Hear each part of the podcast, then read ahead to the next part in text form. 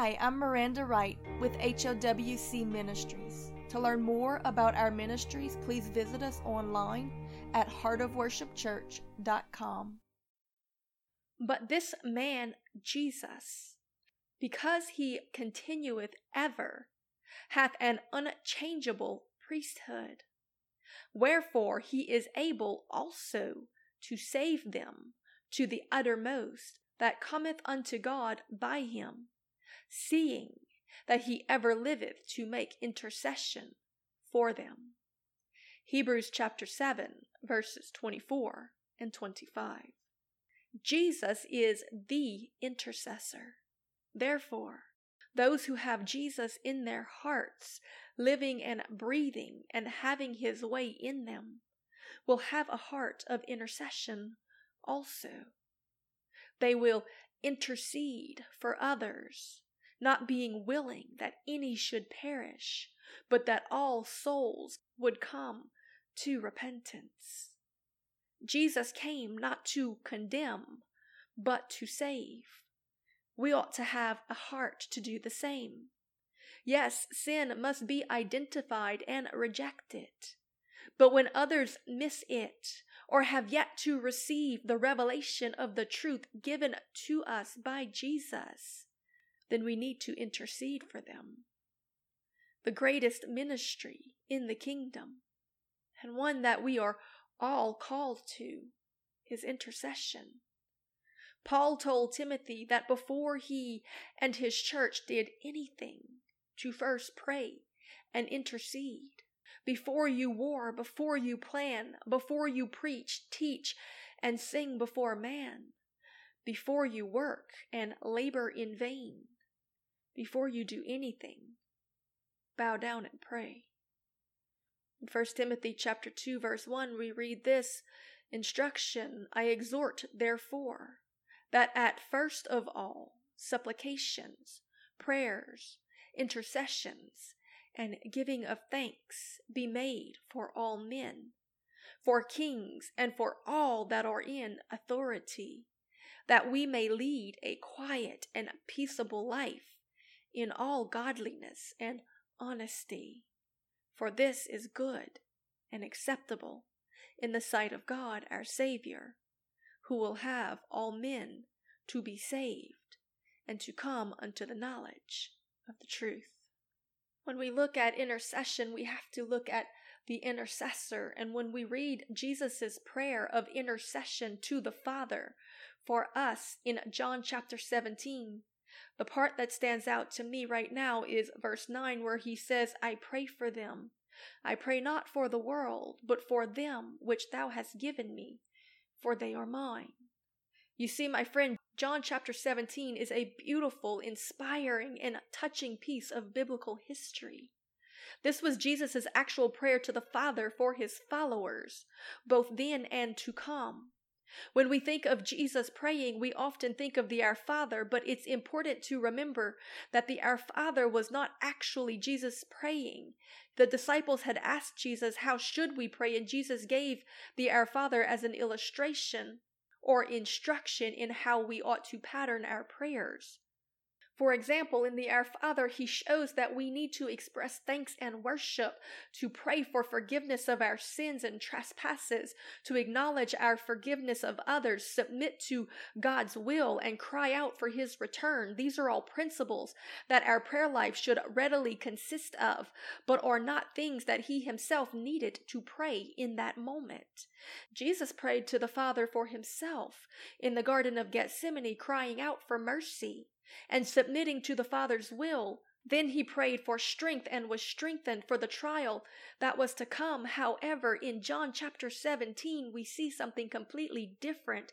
We see Jesus not praying in a teaching mode or in a petition for help or strength or in seeking for wisdom which we should all do daily. But John chapter 17 specifically is a prayer of intercession. We see Jesus praying a genuine prayer to the Father for us. Those who have believed in Jesus' words and have come to salvation and restoration to the Father through the atoning blood of Jesus now have Jesus as their high priest. This means that Jesus himself intercedes on their behalf. And this chapter is a glimpse into that eternal intercession. But hold on for a minute. The scripture tells us that Jesus is our high priest. In other words, the head of all the other priests.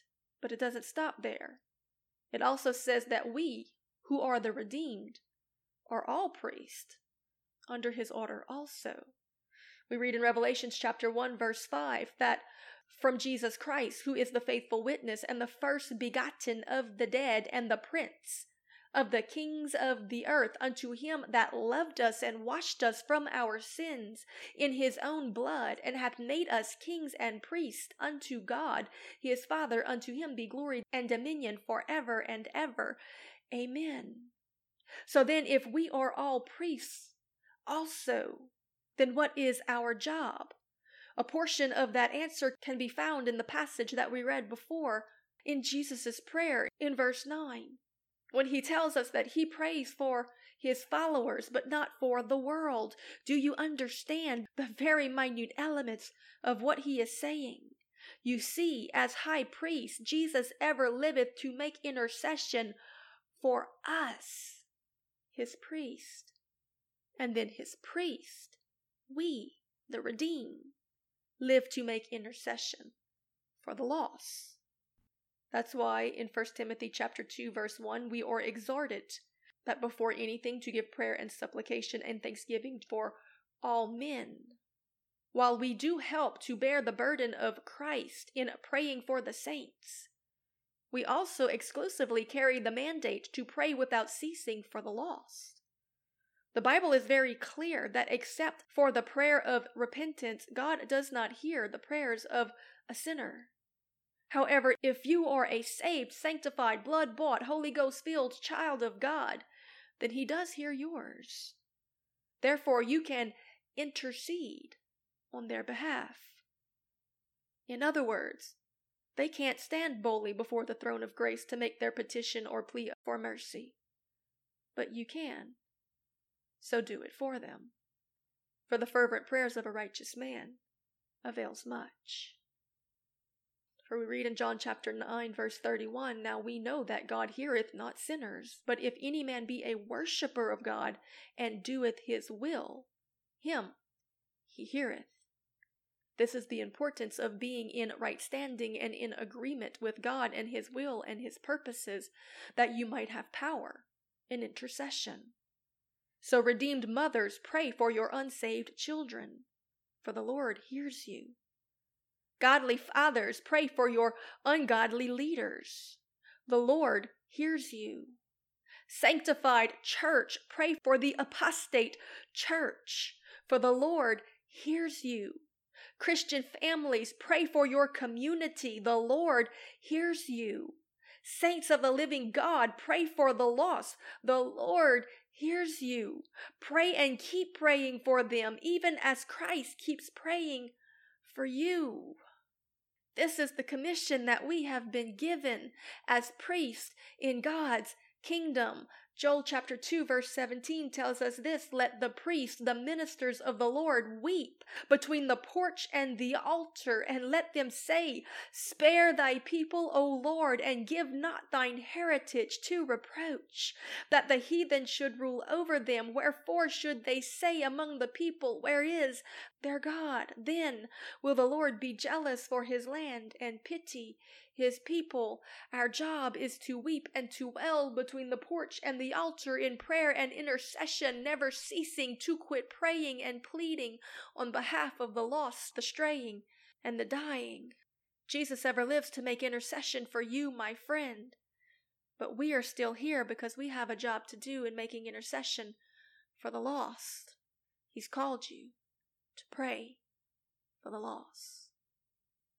I think a very good visual demonstration of having a heart for someone else's situation can be gleaned from Luke chapter 5, verse 18, where we read, And behold, men brought in a bed a man which was taken with palsy.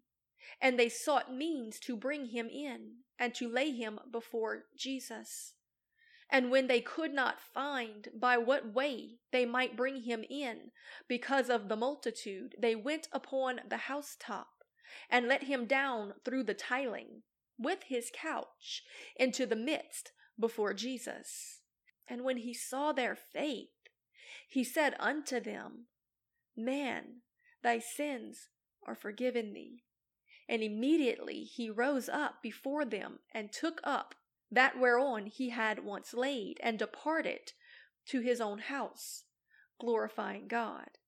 And they were all amazed, and they glorified God, and were yet filled with fear, saying, We have seen strange things today.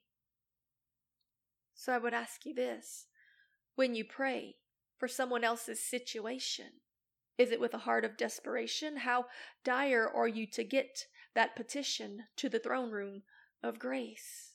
When was the last time you caused a scene and maybe even got some Pharisees uncomfortable, pressing through to get someone else's breakthrough? I love the image given in this passage of these friends. Someone they cared about was unable to stand on his own two feet.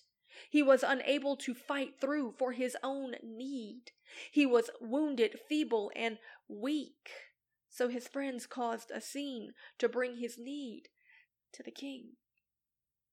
This to me is such a beautiful picture of intercession, total abandon of self to help someone else.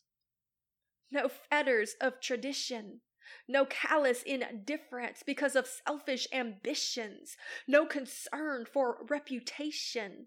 They were willing to make a commotion to get to Jesus for the sake of one that had not the strength to pursue him himself.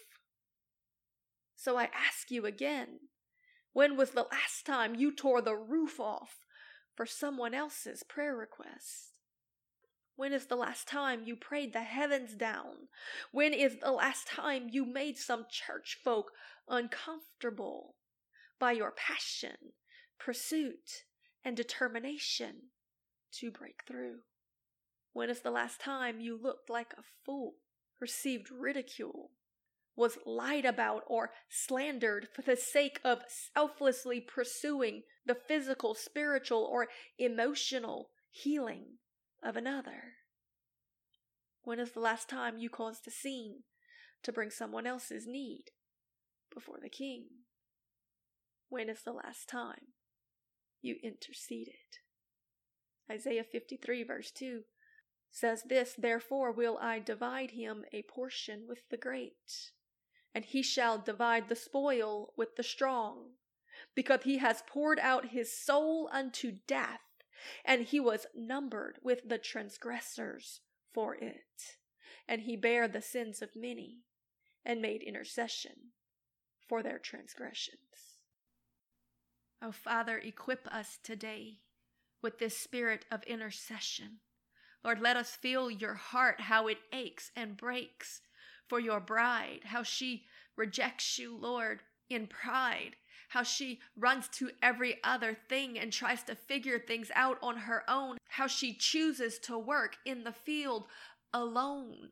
But Lord, you have made yourself available to us that through you we can boldly go to the throne of grace and make petitions for the lost. Lord, bring them in. In this final season, we are praying for a mighty in time harvest. Lord, we're not going to try to figure this thing out on our own. We're not going to trust in the works of our hands. We're going to cry out to you who can do all things. Nothing is too hard for you. Therefore, nothing shall be too hard for those who truly believe because they will petition you and you will hear from heaven and you will answer their prayers when they're prayed in unity with your spirit. Father, let us feel the hearts of others. Let us feel the aching and the breaking and the pain and the lowliness. Give us more discernment so that we will know how to pray for them. Lord, I pray for compassion to come upon the body of Christ, that they would remember that when part of the body is hurting, the whole body feels it. Oh Lord, let it fuel their prayers and their compassion like it did yours. Even while you yourself were suffering, you still prayed for us, for the sinful and the undeserving. Let that same heart that was in you be in us, that we might be a reflection for those who need to see a glimpse of the real Jesus. Not the one they've been sold in the media, but the one that poured out his blood to redeem us.